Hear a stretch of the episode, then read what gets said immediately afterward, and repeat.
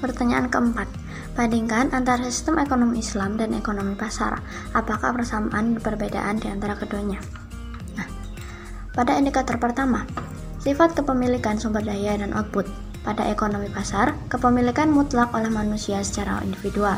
Sedangkan pada ekonomi Islam, Allah Subhanahu wa taala adalah pemilik mutlak. Manusia berhak memiliki dengan batasan aturan Allah Subhanahu wa taala.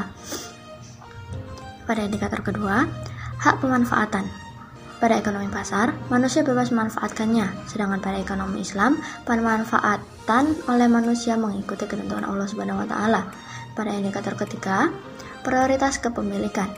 Pada ekonomi pasar, hak milik individu dijunjung tinggi, sedangkan pada ekonomi Islam, tiga hak milik sekaligus, individu, umum, dan negara. Pada indikator keempat, peran individu dan negara.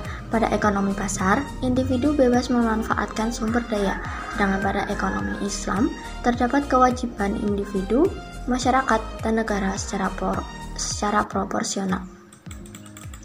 Yang kelima, indikator kelima, distribusi kepemilikan sumber daya dan output.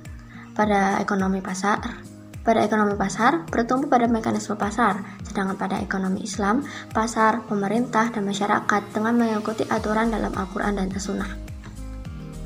Pada indikator ke-6, tanggung jawab yang tanggung jawab pemanfaatan. Pada ekonomi pasar, pertanggungjawaban kepada diri sendiri secara ekonomis teknis. Sedangkan pada ekonomi Islam, pertanggungjawaban kepada diri, publik, dan Allah Subhanahu wa taala di dunia dan di akhirat.